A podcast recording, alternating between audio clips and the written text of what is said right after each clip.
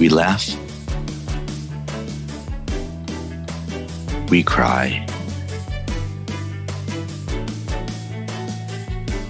we learn,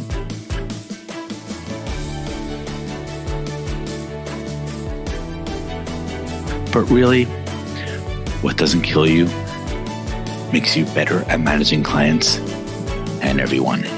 I'm Morgan Friedman, and this is Client Horror Stories. Hey, everyone. Welcome back to Client Horror Stories. I had a bit of a break because it's busy season here in Morganland, but I'm honored and excited to be back with the one and only Kelsey Knutson. Kelsey, did I pronounce your name correctly? Yes. Yes, you did. Gold star, gold medal. We can end the podcast right here. Yeah, I can go home. That's it. That's it. Thanks for coming, folks. I mean, a lot of people get it wrong, so you should be proud of yourself. Oh, yeah. Yeah. Solving the important challenges in life. World changing.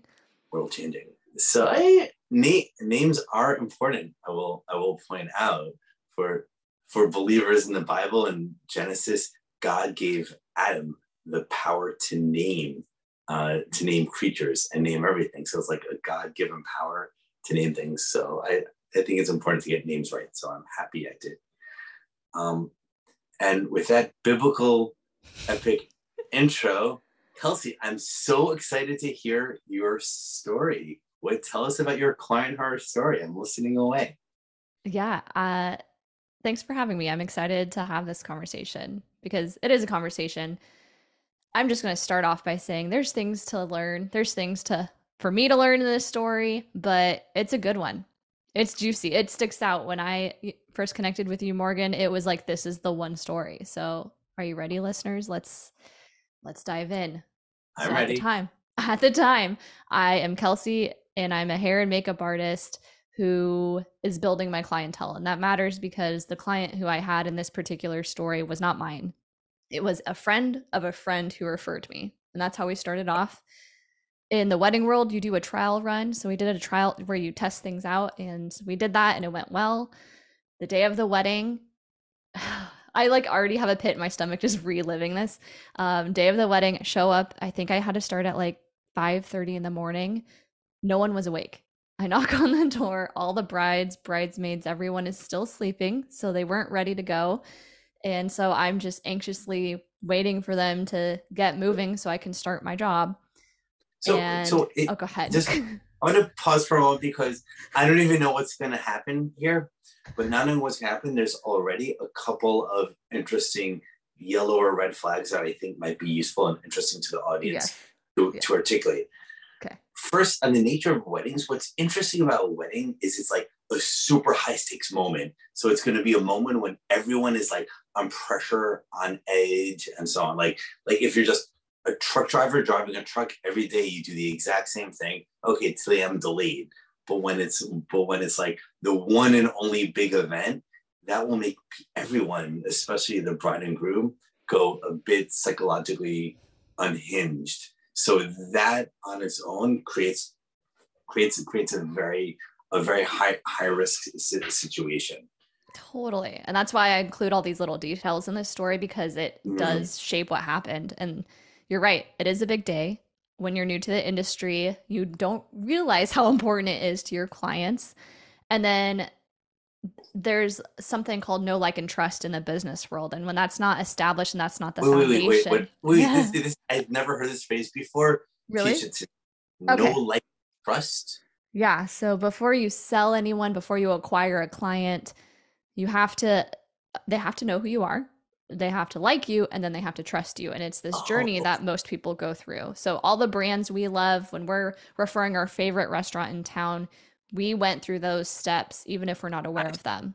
Yeah. And so go ahead. The useful metric, know, like, and trust. By the way, when you first said it, I misinterpreted. I thought it was know as in N-O. I was like, know, like, trust. So, but I see, you have to know, like, and trust someone before you. This makes sense. This is interesting.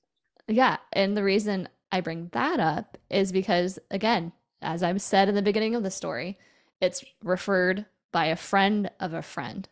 Okay. So they have her hairstylist and her have an established relationship of trust that they've built over time, but she trusts her. So she referred her to someone else. And then that is diminishing the level of trust because she doesn't know this person who's then referring me. So I am like the backup quarterback in this game. Like I am the third string. Okay. Do we move on? Is there anything else we need to unpack here? But it's an all day unpacking this, but what I want to also, I love the know, like, and trust. I also want to emphasize what you just mentioned, where it's like a friend of a friend of a friend, which is, I think at first you might think that's high trust. Oh yeah, my friend trusts them and I trust them. But actually, I think you just actually made a really important point that's worth emphasizing. And you can actually even model this mathematically. If your friend trusts the client 90%, and you trust your friend 90%, then 0.9 times 0.9 is 0.81, which means there's really only 80% or 81% trust between you and then client. And that, and just due to how math works, that very quickly diminishes. And just because it's a friend's friend, it's really hard. You emotionally feel like you know them better than you actually do. So so it's really useful to just remember that in mind. Yeah, absolutely. And that makes so much sense when you say it that way. These are things, by the way, as I'm telling the story, these are things I was not aware of in the moment, but this is a lot of looking back, soul searching, using it to make myself better. And so totally. This is cool to kind of dissect, and I'm still learning from it. And this was 10 years ago, 11 years ago. By the way, the best episodes on client horror stories are the ones where you realize new nuances of what happened, which seemed like it's not to happen. I think my strength is I'm good at over dissecting every tiny little detail. So this is what we're in store for the next 45 minutes. And with that, we can move on. I love that you're sipping tea. It just feels right for this kind of conversation. But yes, we move on, folks. Okay, so they're not awake. They're now awake because I'm there. And we're already starting off late and chaotic, and they're all hungover. Another risk sign on your own wedding, starting late, hairstyles waking you up, being hungover. It's like they're not approaching their wedding in a serious way. They're just approaching it as a party. Yes. Yeah. Okay. I think the way that schedule worked is I'm pretty sure I had like 11 services to do by myself, which is a lot. And unheard of. 11 services on average. Each thing is 45 minutes. So 45 minutes times 11 was the amount of time I would be working in a row, nonstop. Wow. So I'm working on bridesmaids, and we're having a good time. Everyone's having fun. I'm getting connected with them. They're all great. We're bonding over people we know or colleges, mutual college things. And then I do the bride's hair and I finish with it. And I am proud. I'm so proud. I'm like, can I take your photo? Like this, I did a great job. I turn her around, and we're in a hotel, like, so like kind of clunky office chair, turn her around. And she just goes, I effing hate it. No. In front of everyone. Yeah. Uh-huh. Oh, I wish it ended there, but it doesn't. Yeah. Question, just because I know absolutely nothing about hairstyles, industry, weddings, or any of that. Like, she hated it, but like, had she seen a model of it? Like, did you do a trial run? Like, did she like the exact same thing beforehand but changed her mind? Yeah, so that's a great question, and I'll try my best to kind of explain this for people who don't know the industry at all. But the trial run I consider to be like a working document. Like if you're doing a drawing, it would be like the pencil version where maybe there's some eraser marks. Yeah, it's fluid. Maybe you're trying a few things. So it's a rough draft idea of what you're doing the day of. And so the day of was the same thing we did, but just a little more polished. So the there was a lot of curls in it, and we wanted them to be more defined. And it was just like a cleaner looking version of what we did. And like technically speaking, it was great. I delivered that. But people are funny. People in the business world, in the hair world, they're not paying you to copy paste, put something on them. they're basically saying, hey, this is what I view to be beautiful and what I want. And how do I get you to deliver on that? So just because I think something is pretty doesn't mean that they think something is pretty or that that's what they want. It's a communication business, really, is what it comes down to. And how do we get on the same page to make sure we're achieving a look that's realistic, but also what you want? And that clearly, just because it was technically good, everyone in the room said it was beautiful. I thought it was beautiful. At the end of the day, she's the one that has to think it's beautiful.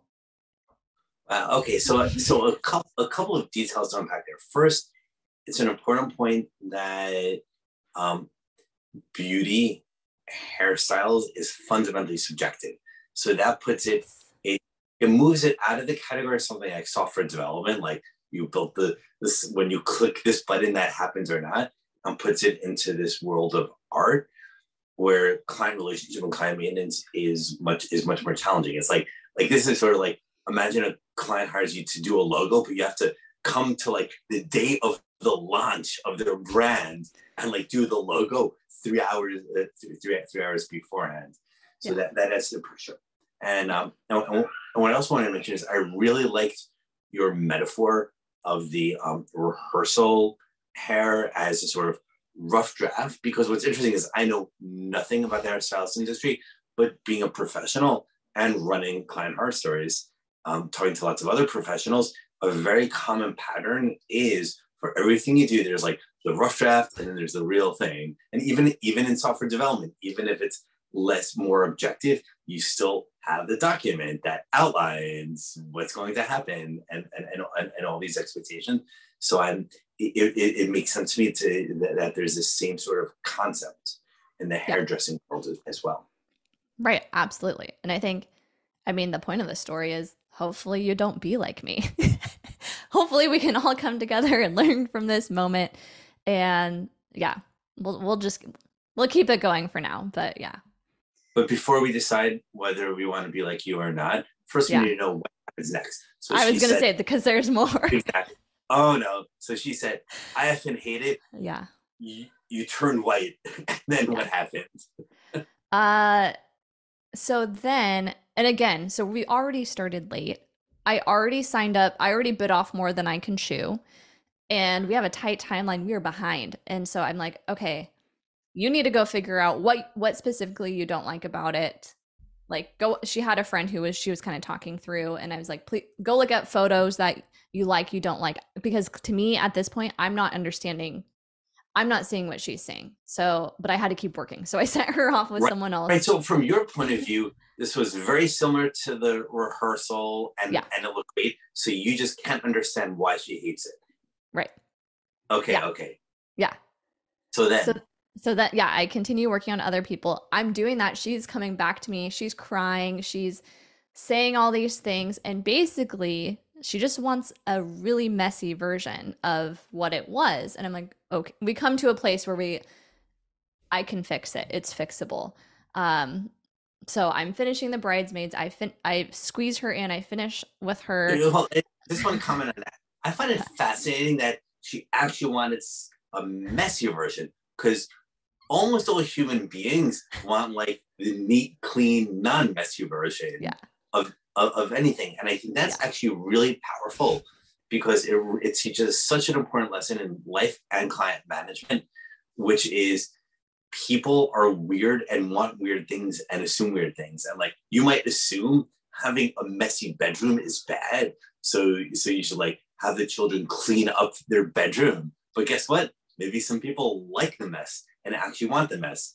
So I think part of being a professional is knowing when to question your assumptions. I assume like being messy is bad, but maybe the client actually wants the mess. Absolutely. And I mean, clarifying questions, making sure you understand. It doesn't matter what I think. It matters what they think. And this applies because I still am a business owner. I don't do the same thing now, but it 100% applies to what I do now. So so that happens. I fix it. You know, it's at this point, it's kind of like we're doing the best we can with what we have going on. It would be like back to like the sketch analogy. Imagine like a tattoo on your body that you're trying to cover up. Like you're limited in what your options are for your cover up work. It's like that. Like I'm limited on how much I can deconstruct and change things aside from totally starting from square one, which was not an option. That makes sense because of the time pressure. Like in an hour, she's walking down the aisle and you have what's in the room in 60 minutes. Yeah. It's like a reality TV show. Yeah. Oh, yes. So yeah, I'm like, it keeps going. So then I somehow get everyone done in time. And there's a point I'm beating myself up a bit as I'm working on other people. I'm trying to still show up and be my best self, but I'm replaying everything. She clearly was upset. Now I'm like, maybe I did mess up, but then I overhear her and she calls her grandma who is like helping with wedding stuff. I don't know if she's setting up or what she's doing. And she calls her grandma, who I met during the trial, very nice lady. I just need you to get the F over here right now. What the F are you doing? And that's when I realized there's some things I could have done different, some things I own up to, but she's just a crazy person a little bit too, because how do you cuss out your grandma? Oh, this is an interesting twist. Yeah. Yeah. So a few thoughts on cussing at your grandma, which I've never done. And same. And, in fact, it's hard for me to even imagine doing it, but we could try. I like my speaking of grandma, I'm going to do a little 30-second tangent. It's going to tie in. Like my grandma had a friend, or my grandpa, who I didn't really know, had a friend who was like married and divorced like 38 times, and was like insane. And at first, when I was a kid, I used to like wonder, well, like why would anyone get married like more than 30 times? It makes no sense. And then at some point, when I realized, oh, actually, there's just some people, especially back then, who would kind of like treat marriage the way people today treat having sex. Like, oh, you have to be married before you can have sex. So it'd be like married, divorce, the way people today would have 30 girlfriends. And that's not a big thing. And I'm using this as a metaphor here because like, to me, like, cursing at your grandma, it would be terrible, but there are just some people that just use the F word, like, just as though it's in every other day in a word, like to you and me, it has this power to it. The way getting married has a power, but the way the guy who got married 38 times, oh, whatever, we'll go to the chapel on Sunday afternoon, and then we'll get divorced next week. And it's like, is this for someone that says that way to your grandma, that it probably means to her, it's just not that powerful of a word. It's just another word. And what's interesting is these words change in strength over time. So for example, continuing with the grandma frame, in my grandma's era, the word damn and hell were like terrible words. It was like considered really, really strong when you said, go to hell or get the hell out of here. While today, if you say get the hell out of here, it's like the children's word. You don't care about it. But today it's starting to say, get the F out of here. So it's also interesting to kind of model her mind, like, oh, okay, so when she said to you, I effing hate it, she's just this person that exaggerates and uses a strong dramatic language, not because it's particularly bad or big, but she's a dramatic person. And that's how she acts. Okay. Did all that make sense? No, you're absolutely right. It was a way for me to understand her a little more.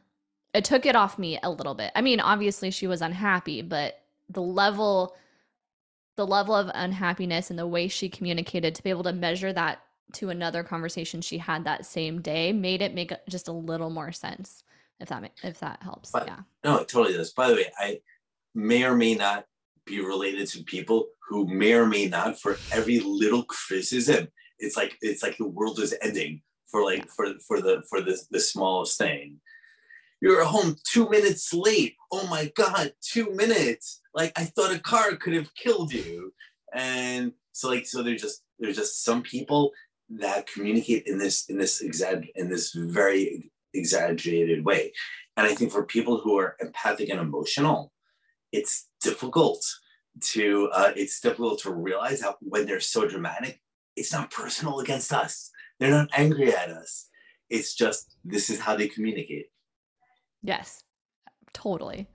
And are you ready for the last closing action of this story? Oh no. I never got paid. Mm-hmm. So what's the backstory there? Or like what happened after the wedding when you tried to get paid? Allegedly, air quotes for people listening, the initial friend who booked me gave the bride the impression she was going to handle it or something. But I think she wasn't happy with the work, so she didn't pay me. And that whole experience completely changed. I actually stayed in the industry for years and years. It didn't deter me from being in that industry. It taught me a lot, and moving forward, I would never work until I was paid up front. I mean, so many lessons from this moment, and that's why I wanted to share it today. Yeah. List some of the ways in which you change your practice afterwards as a result. Okay. Everyone grab a pen and paper because I was able to build a successful business after this experience. Ways I changed. More clarity on who I love to work with and why. When I replay this whole interaction, there's some questions I should have asked before I said yes to the project. If I still would have taken something like this on, I would not. I made so many assumptions because it was a friend of a friend. So I made assumptions, and I think the bride made assumptions, and I think that led to a miscommunication. So I would have done a more thorough job of, just because you were referred to me doesn't mean I shortcut what I would normally do in the onboarding process. And then the payment thing, you pay up half up front, you pay half before the day before. So by the way, to jump back a second, I really like, I wrote it down, your phrase, questions I should have asked before I said yes. This is making me think what every professional needs is questions to answer before you accept the job. Yeah. And I'd like this should be a thing. We can go create the thing. And and I feel like there are often people do a half-assed version of that. Oh yeah, we'll discuss payment terms and this, and like they're the easy and obvious things that that you want to go for. But then where that sort of talking gets hard, questions that should ask is often they are things you have to ask yourself, not necessarily questions for them. So for example, is all the stress worth the money? Or you could do things like after you first meet them, you get a sense of their personality. Well, I have fun doing this because if it's not going to be fun, then you may want to either not do it or charge more money for it. So I think questions you need to answer yourself before you say yes is a very powerful concept. Oh yeah. Said differently, I think saying no is powerful. I think if something doesn't feel right, if something feels off, or you can feel that like anxiety kind of kick up a notch when you're presented with an opportunity, even if that opportunity on paper looks good, I think there's a lot of power in saying no. So I agree. So question. Yeah. When you first met her for that rehearsal, were there any signs as to her creepiness and this attitude then that you just didn't pick up on before the wedding? Oh yeah. Yeah. Even so, the friend of the friend, and I know the original person, so it's not like she was a stranger. I've known her. We've worked together. Right. We are completely different people. We approach that industry completely differently. Our styles are different. And I should have just said no from the beginning, because the time frame, meaning the stylist was agreeing to do the wedding up until I think it was like 3 months before, and then she had to cancel last minute, and then the next person had to cancel last minute. That should have all been signs that it was not under that pressure cooker. I didn't want to be the one performing. Okay, so that's interesting. So I think a very useful question to ask in a lot of professional context is, what went wrong with the previous professional you hired? Like I'm a digital marketer, and when people come to me, it's like when they say, oh yeah, my last agency, marketing agency, was terrible, and the marketing agency before them was terrible, and the marketing agency before them was terrible. Like, it reaches a certain point where either you're the least lucky person in who you hire in the universe, or the problem isn't the agencies. Yes. Yeah, I totally agree. And I think the more I was just picky about who I worked with as a hairstylist and then now as a business coach, and this still rings true, the more I'm picky about who I work with, and I go off of feeling, like, do I feel like we have a good connection? That to me almost matters almost more than any of the other questions I asked. I kind of start there and then work backwards. And if it feels off, or if they feel a little bit kind of high maintenance, usually they end up being high maintenance. And just because someone pays me more, sometimes that's not even worth it. So I think the more you're just aware of yourself and how to best match that to the right people, and you're just confident in that, saying no to that wishy-washy person with a big checkbook allows more room for that awesome person to come through who's probably a better fit anyways. So that's interesting. I agree with that. Said differently, your gut knows. So trust your gut, ancient wisdom, Yoda, and so on. But what I'll add to that is, I feel like one reason why people in our modern society don't trust their gut more is we're taught that math and numbers have supremacy over everything, and you just can't quantify your gut. So as a result, everyone's looking for objective reasons. Let's do the mathematical analysis. How long will it take? How much money? And all the correct factors to fit into how you do it. But there's no way you can put a number to that. Oh, my gut uneasiness level is at a 62%. Like, that would be pretty funny if you could quantify your gut uneasiness level. I think the people who do it well, if you look at businesses where the business lives on past the CEO, I think it's because those are the businesses that had founders who trusted their gut and continued to find people and bring people alongside them that operated that way. Because if you're just going for a dollar amount or quantifiable goals, you're never going to be fulfilled, because what happens once you achieve that goal?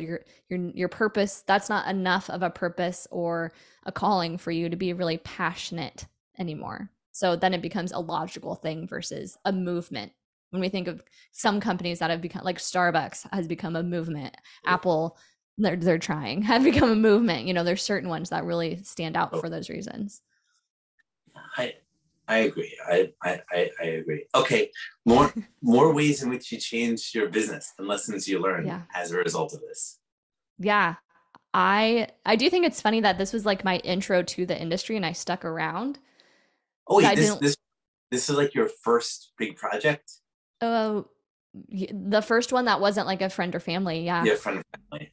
Yeah. And I think another big thing is just the willingness to check myself. So when the reason we're telling this specific story is because it's that big and that has that much impact on my life, but there's littler ones that have happened since then. And I think what I do and continue to do is I check in. So whenever there's a situation like that, if something goes wrong, or I feel like I did a good job and the client isn't satisfied, even though it stings a little bit, I always take time to assess why. What could I have done differently? And I think that willingness is something a lot of people actually don't do. That willingness to be like, I have to own a little bit of that. So this is interesting. How do you check in with yourself? That's a great question. When it's off, it's off. And I take a day to just process it. Usually I have to call and complain to someone and just kind of get it out, because we're humans, you know, I'm just being honest. And once I take a day to just process it, then I literally put time on the calendar just to kind of audit things, and I'll think of things like that specific client. If I had said, yes, are there things I could have done differently to have a better outcome? Oh, you know what? It was my communication. I kind of broke down. I didn't set the expectation from the beginning. Or no, really, there's nothing I could have done differently. It probably wasn't the right client.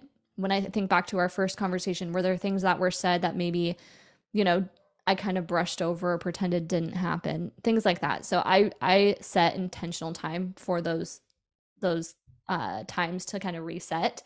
And then very recently, instead of being kind of reactive, having a situation and then processing, now I'm kind of moving into, at the first of the month, I block out the whole day for my business. I don't take any meetings, and I literally assess what's working, what's not. So that way I'm actually creating that time and awareness practice so I can get ahead of it. So hopefully then I'm just more proactive in my approach to that kind of stuff. Oh, this is an interesting approach. Two thoughts on that. First, in intelligence agencies, there's a concept called an AAR, for an after action review. And what an AAR, or after action review, is when something happens, like you have to battle, you're on a mission, and like as soon as it's done, mission accomplished or mission failed, but there's always like mission is over. As soon as it's done, the first thing you do is reviewing what happened and taking out the lessons from it. And there are a few variations of the format you can use, but the essential core of it is ask yourself about 5 questions. Were your expectations going into the mission? Were those expectations met? How, if they weren't met, how are they different? What could have been done differently? What could have been done differently? And what are the things that should be done? Like, what are the processes that should be changed in the future? As a result, there are a few variations of that, but I actually find this AAR methodology very useful. And after any big project, I block out time just like you do, and I like this sort of structure because it gives some sort of structure to like of the questions to ask yourself in order, rather than just thinking, oh, I should have done this there, but forcing you to think through, okay, what were the signs that I missed, and so on.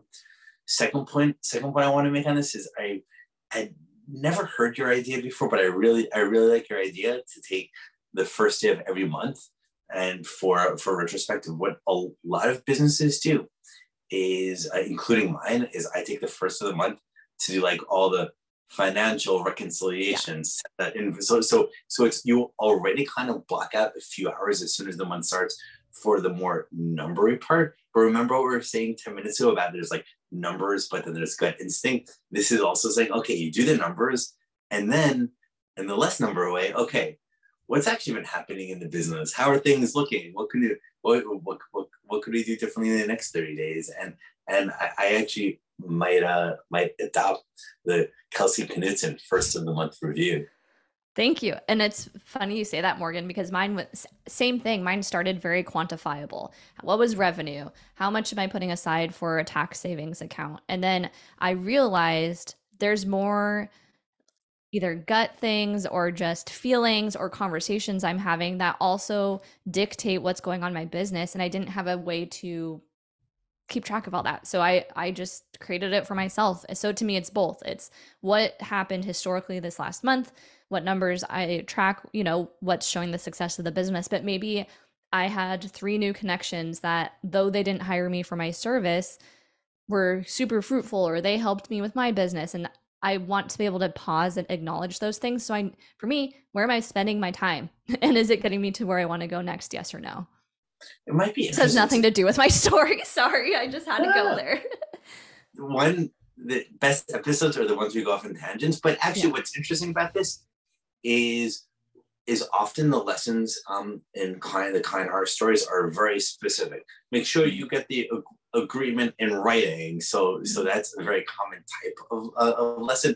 But what I like about what you're doing in this conversation is you're abstracting it out, and you're saying like, how do you set up your own processes in order to recognize these bigger issues in order to prevent them and improve them, such as a monthly retrospective on the whole month. So it's actually, in a way, it's actually more important than the, oh, make sure you get the contract in writing. Yeah. I mean, get the contract in writing, but yeah, also definitely should do that too. But also do these things, and, you know, communication. There's things you heard the story of how it all started off the day of. There's things I could have done as the professional. Hey, just a reminder, tomorrow, this is the time you need to wake up. This is how I need everyone to go. Our timeline, just those little reminders. I could have over-communicated or, you know, made that more of a priority to ensure that they're setting me up for success as well, which would have created more time. Yeah. Who knows? Who knows? Yeah. By the way, I'm on the Kelsey Knutson monthly review. What it might be interesting to combine that with the sort of AAR-like questions. So in the last month, what went well, what went wrong? How is this last month different than expectations? Did anything happen in this month that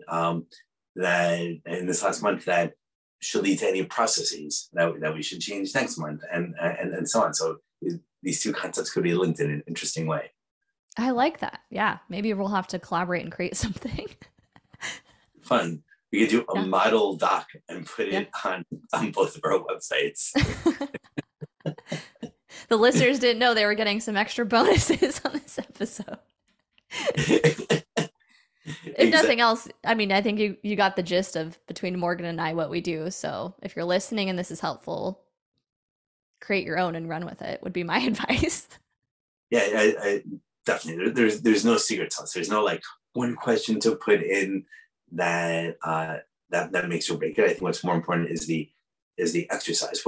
What I also like about your idea of carving out time is, my instinct is, and I'm just thinking out loud about how I might implement it for my own life, is to not just do it the first of every month, but to change my physical location when I do that.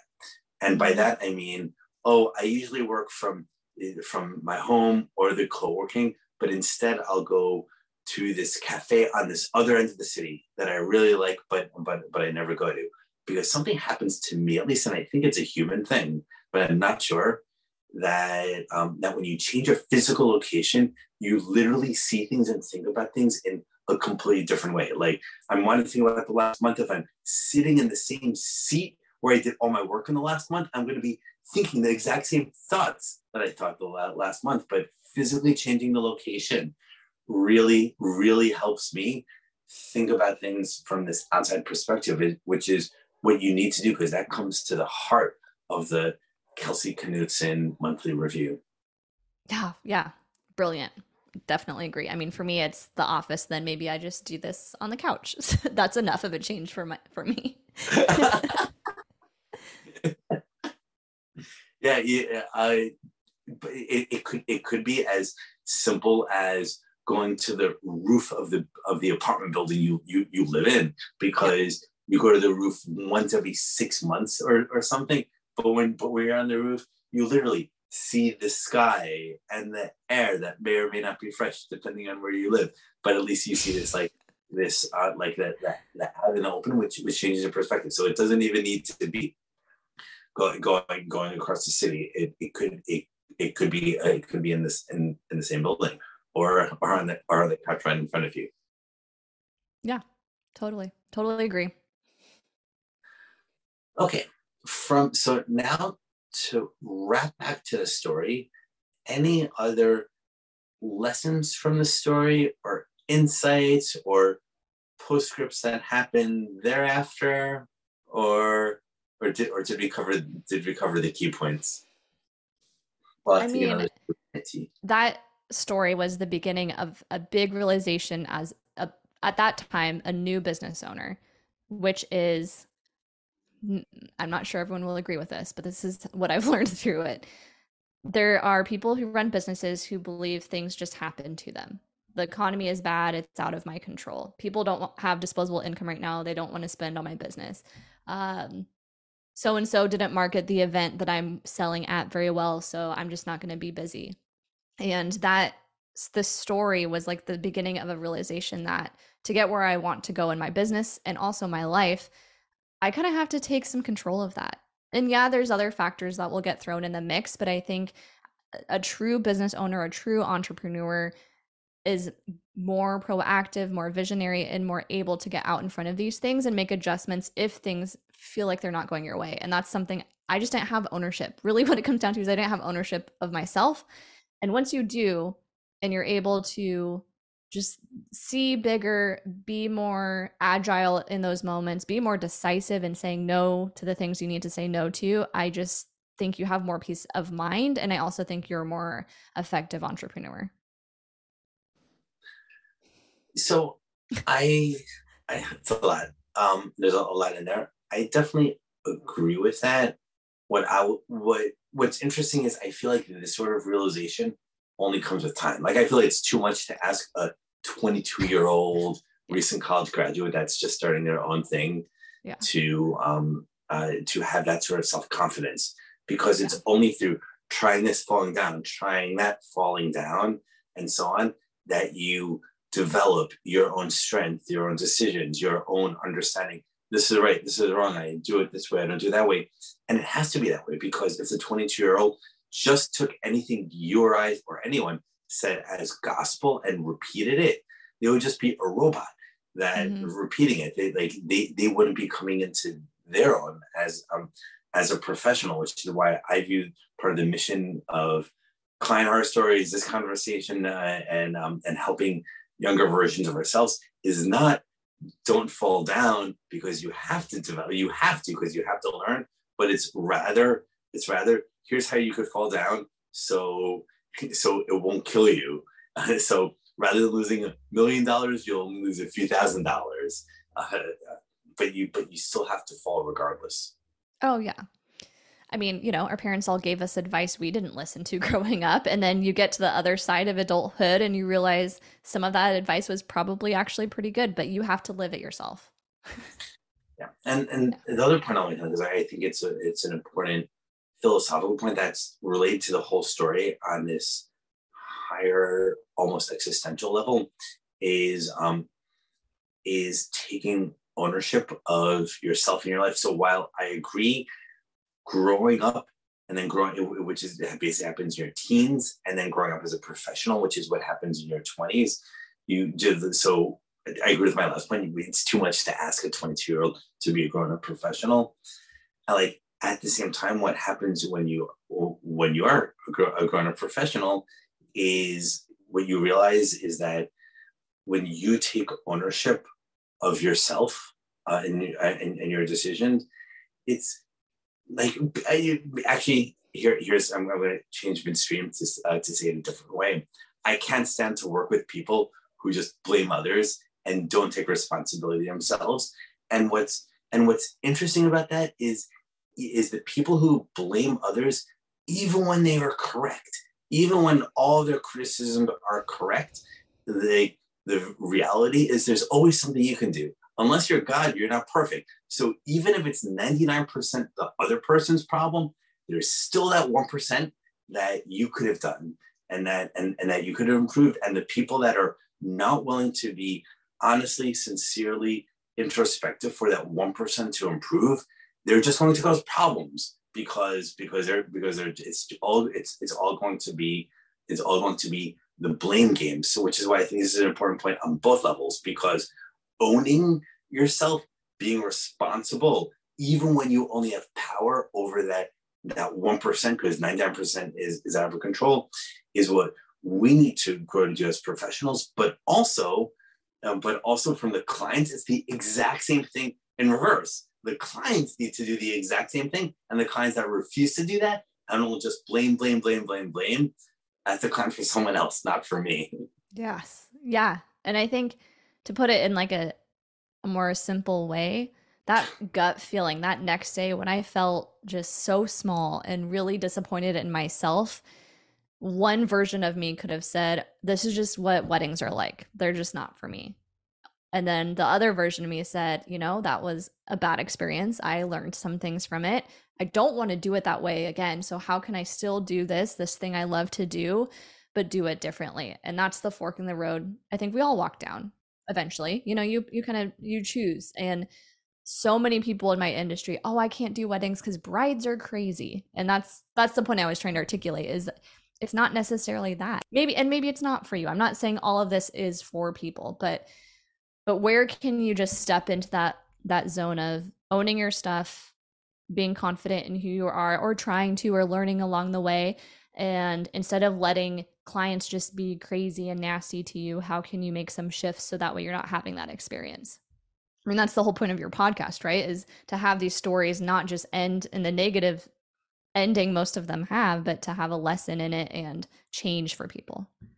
That's 1,000%. And then before you wrap up, what I'll add to your awesome insight and your great way of phrasing it is oh no, I forgot what I was going to say, but it's going to be I hate it when that happens. It's going to be a world changing, life changing point, but the world might never know now. But I know. Yes, I remember it. It took me a second. I'll say it before I forget it, which is on the higher level, we're saying that you need to take responsibility for yourself, and you want to work with people who take responsibility, but to bring that down to earth. It's an interesting aspect of a professional relationship that I've never discussed in any episode before, but it's relevant here, is who sets the agenda. And by that, I mean, there's one type of professional where the client comes in and says, I want this, I want this, I want this. Yeah, I want my hair like this and this. And then the professional, yes, I can do that. And then there's another type of client relationship where the client comes in and the professional says, okay, you're getting married. Here's what we do. We do hair like this, prepare like this. The day before we do this, here's the rehearsal draft version. That'll happen this there, bam. And then the client says yes. And then the client agrees and works within the framework and the agenda set by professionals. So I think this is an interesting way of thinking about it. And I think a very natural progression of a lot of healthy careers is, I think most people start out in that first type. Because like you're young, you don't know what you're doing. And the client says this and you want to make the client happy. So you say yes.